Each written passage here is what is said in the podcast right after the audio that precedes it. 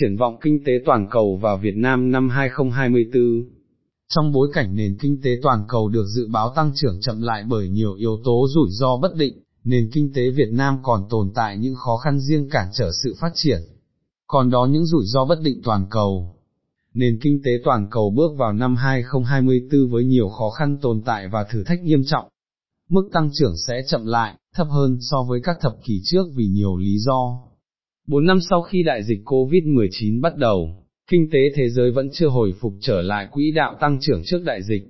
GDP toàn cầu năm 2023 sẽ thấp hơn khoảng 3,4%, tương đương 3.700 tỷ đô la Mỹ, so với GDP dự đoán trước khi có dịch.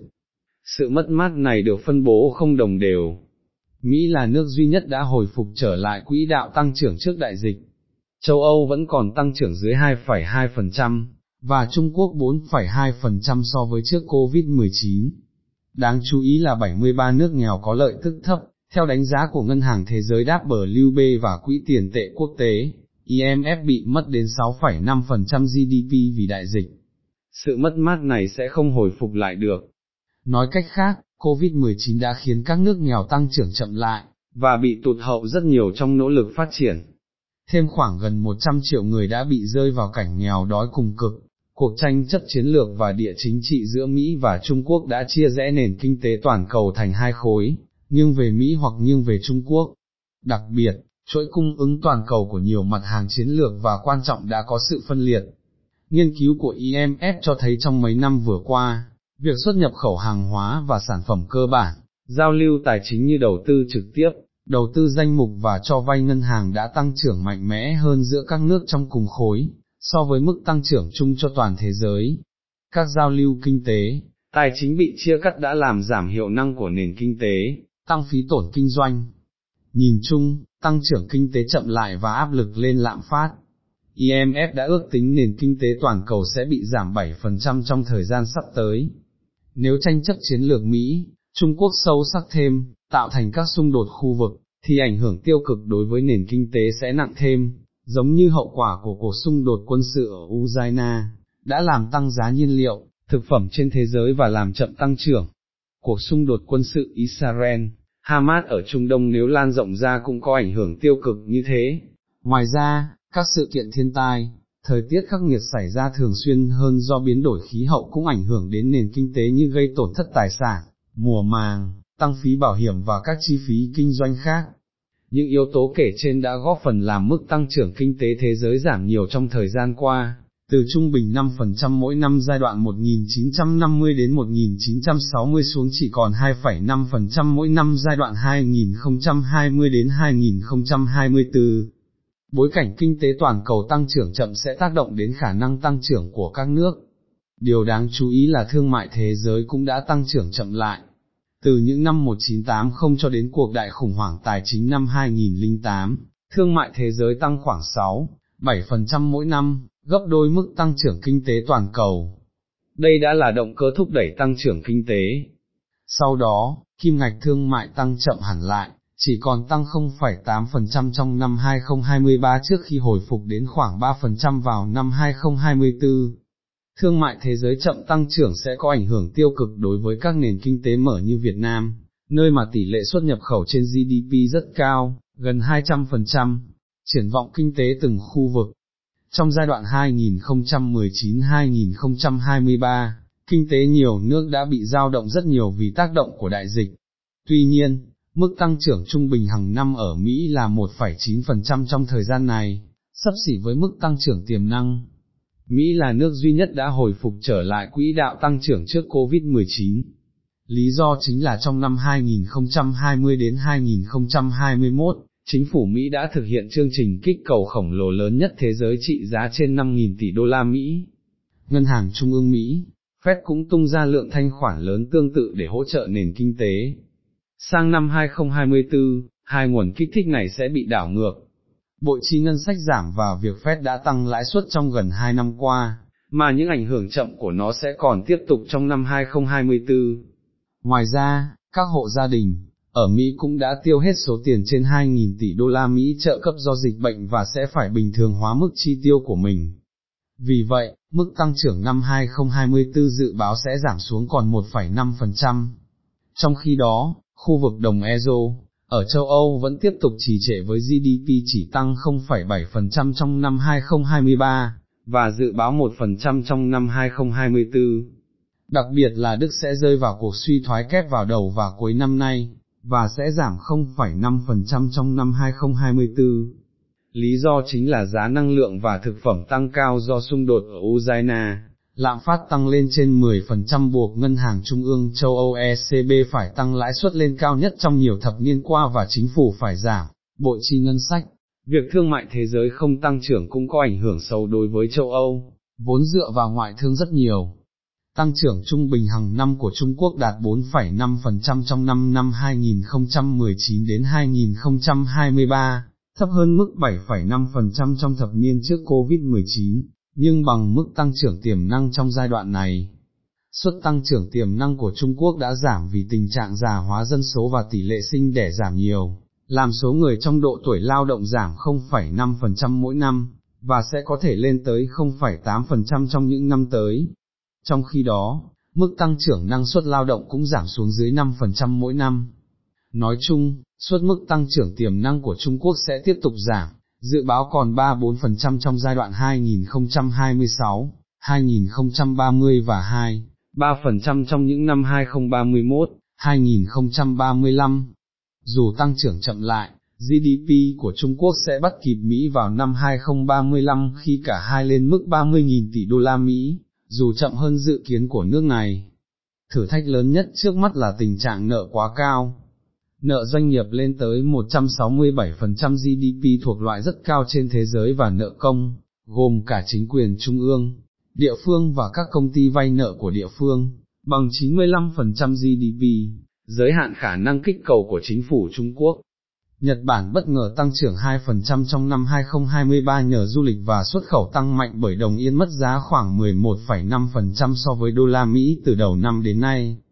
Tuy nhiên, sang năm 2024, tăng trưởng kinh tế ở Nhật sẽ trở về mức 1% của 30 năm bị mất mát, 1990-2010, nhất là khi Ngân hàng Trung ương Nhật sẽ chấm dứt chính sách lãi suất âm vì lạm phát đã vượt quá 2%. Điểm son trong tình hình kinh tế hiện nay là Ấn Độ. Nước này đã và sẽ tăng trưởng khoảng 6,53% mỗi năm nhờ các cải cách kinh tế trong thập niên trước, Tuy nhiên tác động của Ấn Độ đối với kinh tế toàn cầu giới hạn vì tỷ trọng xuất và nhập khẩu của Ấn Độ trong thương mại thế giới rất thấp, chỉ khoảng 2% so trong khi Trung Quốc là 12,4%. Nói chung châu Á giữ mức tăng trưởng khoảng 5% trong thời gian sắp tới, trở thành đầu tàu đóng góp 70% trong sự tăng trưởng toàn thế giới. Các nước thị trường mới nổi cũng sẽ tăng trưởng chậm lại khoảng 4% mỗi năm, bằng một nửa mức tăng trưởng trong hai thập niên 1990 và 2000. Các nước này đã chịu ba cú sốc liên tiếp gồm Covid-19, xung đột quân sự ở Ukraine, việc tăng lãi suất nhanh và cao của Fed và ECB. Vì vậy, đến nay vẫn chưa thể hồi phục, các nước lợi tức thấp mắc nợ quá cao, 3.500 tỷ đô la Mỹ. Nhiều nước đang bị khủng hoảng nợ. Điều này khiến họ càng bị trì trệ trong nền kinh tế. Ở nhiều nước, tiền trả lãi trên dư nợ đã vượt quá 10% thu ngân sách, khiến họ phải cắt giảm các chi phí cần thiết cho an sinh xã hội, giáo dục, cơ sở hạ tầng, chưa kể đến việc đối phó với biến đổi khí hậu. Châu Phi còn phải đối phó với tình trạng bùng nổ dân số khi mỗi tháng có đến một triệu người mới tham gia vào lực lượng lao động nhưng chỉ có 25% trong số đó sẽ tìm được việc làm, theo Ngân hàng Phát triển Châu Phi.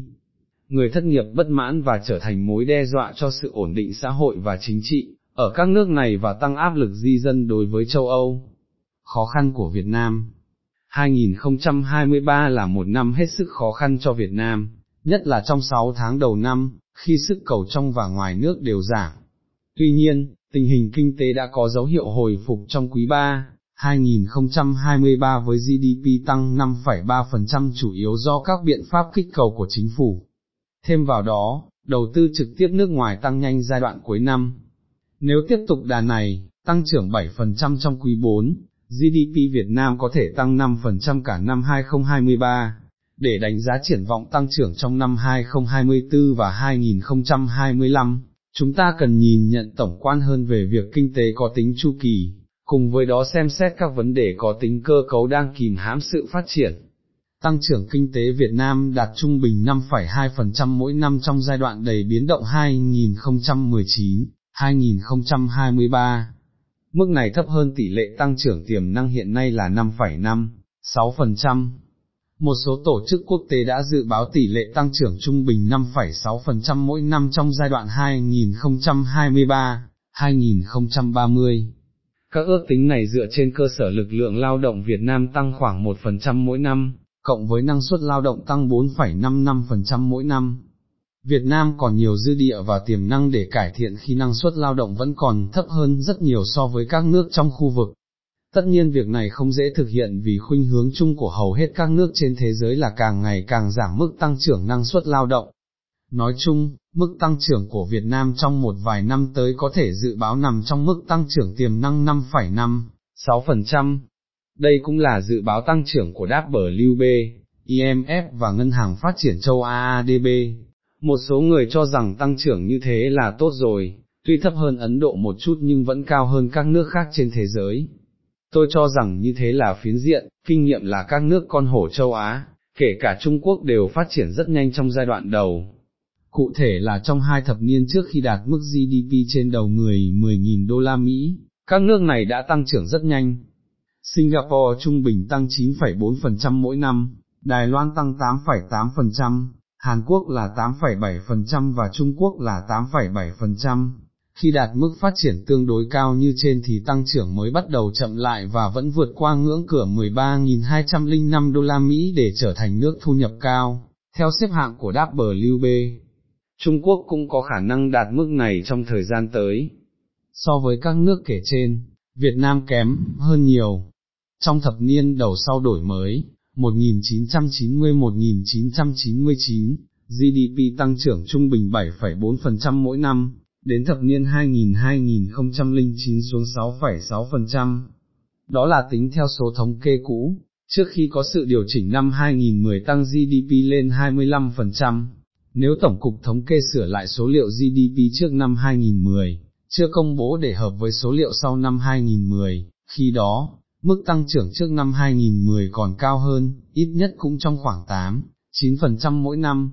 Tuy nhiên sau đó, trên cơ sở số liệu mới, GDP đã tăng trung bình 6% mỗi năm trong thời gian 2010-2022. Điều này có nghĩa là mức tăng trưởng của Việt Nam đã chậm lại từ năm 2010 khi GDP trên đầu người chỉ mới 1.684 đô la Mỹ. Trong 5 năm gần đây nhất, 2019, 2023, thì chỉ còn 5,2% mỗi năm, khi GDP trên đầu người đạt 4.164 đô la Mỹ, một phần là vì tác động của COVID-19. Nói chung, mức tăng trưởng của Việt Nam đã chậm lại khi mới phát triển GDP trên đầu người đến mức độ còn thấp. Nếu tăng trưởng chậm và sớm như thế, Việt Nam khó bắt kịp với các nước con hổ châu Á và nguy cơ tụt hậu sẽ tiếp tục ám ảnh. Giải pháp cho Việt Nam để giảm bớt nguy cơ tụt hậu, cần phải nâng cao năng suất lao động.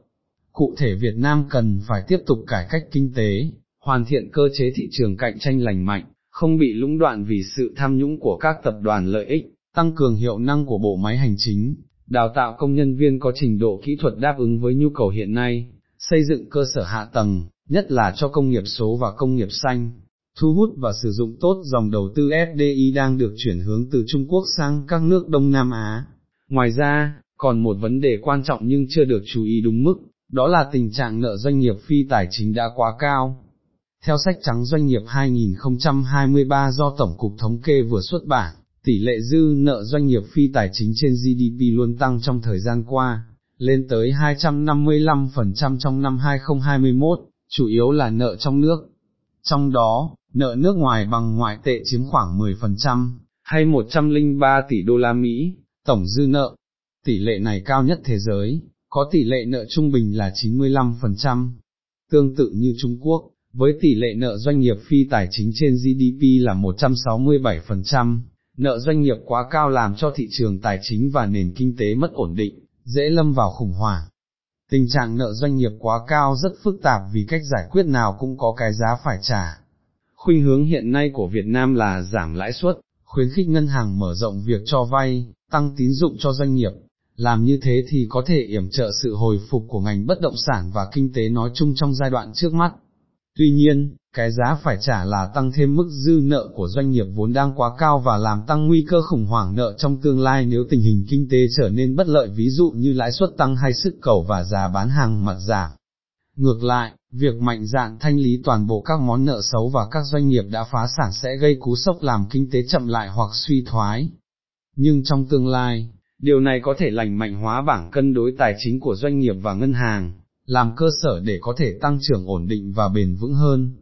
Cách giải quyết trung dung của Trung Quốc đáng tham khảo khi nước này đẩy mạnh thanh lý, trên tái cấu trúc nợ xấu và doanh nghiệp bất động sản phá sản tới mức vừa phải mà nền kinh tế, xã hội có thể chịu được.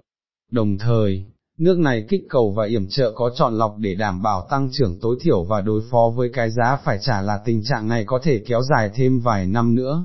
Kinh nghiệm của Trung Quốc trong 5 năm qua cho thấy việc giảm tỷ lệ nợ doanh nghiệp phi tài chính trên GDP đòi hỏi phải kiên trì áp dụng các biện pháp giảm tỷ lệ nợ trong thời gian dài. Trung Quốc đã giảm tỷ lệ nợ từ 163% trong quý 3, 2020 xuống 158% trong quý 2, 2022, nhưng sau đó đã tăng lên 167% trong quý 3, 2023, phần lớn vì COVID-19. Nói tóm lại, cần phải giải quyết tình trạng nợ doanh nghiệp phi tài chính quá cao, nếu không, nền kinh tế luôn luôn bị đe dọa bởi khủng hoảng nợ và tăng trưởng chậm.